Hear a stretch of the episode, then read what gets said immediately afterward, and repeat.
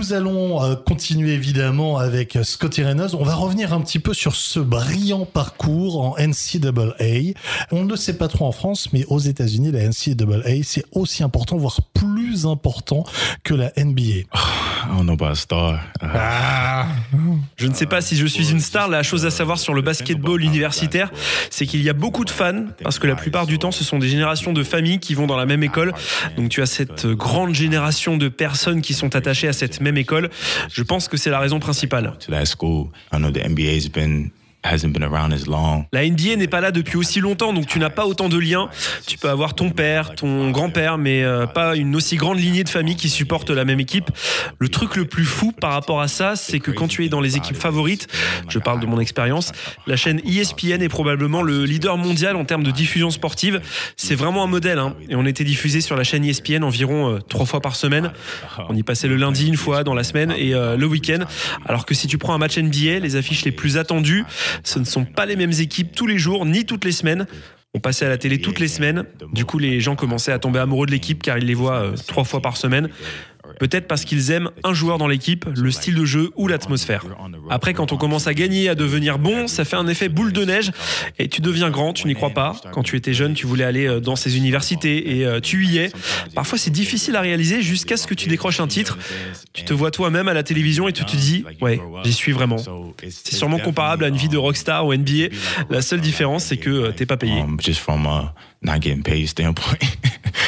Alors, tu es très attaché à l'université de Villanova puisque tu joues encore pour cette université et justement pour un tournoi organisé par ESPN. Est-ce que tu peux m'en dire plus? Yeah, yeah. So um, that uh, the TBT. Oui, le tournoi TBT a commencé il y a quelques années. On a fait une équipe là-bas avec euh, tous les gars de l'université. C'était sympa parce qu'on jouait en Philadelphie. On avait tellement de gens qui venaient nous supporter. Ça faisait du bien de retrouver tous ces gars et de voir euh, des personnes que tu n'as jamais vues avant. Et en plus, je pense qu'eux se sentaient bien aussi. I think they felt good because they have they probably don't. It's hard for them to always watch European games. C'est compliqué pour eux de suivre euh, les championnats européens. Certains de mes coéquipiers ne jouaient même plus au basket. D'avoir ce soutien et d'offrir au public un beau spectacle, c'était top. Was definitely nice. I mean, we didn't win because it's a single elimination tournament and some things happen. On n'a pas gagné parce que c'est un tournoi avec élimination directe, donc euh, c'est vraiment très dur. C'était surtout un moment où on se retrouvait tous, un moment privilégié. Um, it was definitely like a special, a special time. La question qui tue. La question qui tue. Et oui, elle arrive cette question. Cette question étrange. Alors, attention, Scotty Reynolds. Penses-tu que ta coupe de cheveux est aérodynamique? I don't know. Is it? I I don't know. My hair? La façon dont tu as coupé tes cheveux, est-ce que ça te permet d'aller plus vite Does it look good? Oui, si c'est positif, si ça ne l'est pas, non. What if it's no? Whatever is good, I'd say I say yeah. Euh, Scotty, durant ta carrière professionnelle, tu as joué dans une quinzaine de clubs.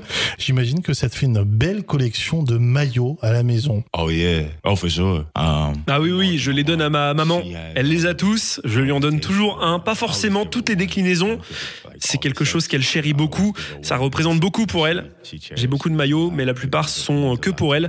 Elle apprécie les avoir. but a lot of them just for her. She enjoys that. So On parlait de ta coupe de cheveux, on parlait des, des jerseys. Euh, Est-ce que le look, euh, c'est important pour un joueur de basket? Est-ce que de temps en temps, tu te dis, voilà, cette équipe, je préfère ne pas y jouer, j'aimerais pas porter leur, leur maillot parce que je trouve moche. sure. C'est évident. Like, Parfois, tu vois un maillot et tu te dis Ah non, non, je peux pas mettre ça. Si tu décides d'être sérieux avec ton équipe, tu dois être sérieux avec ce que tu portes sur le parquet.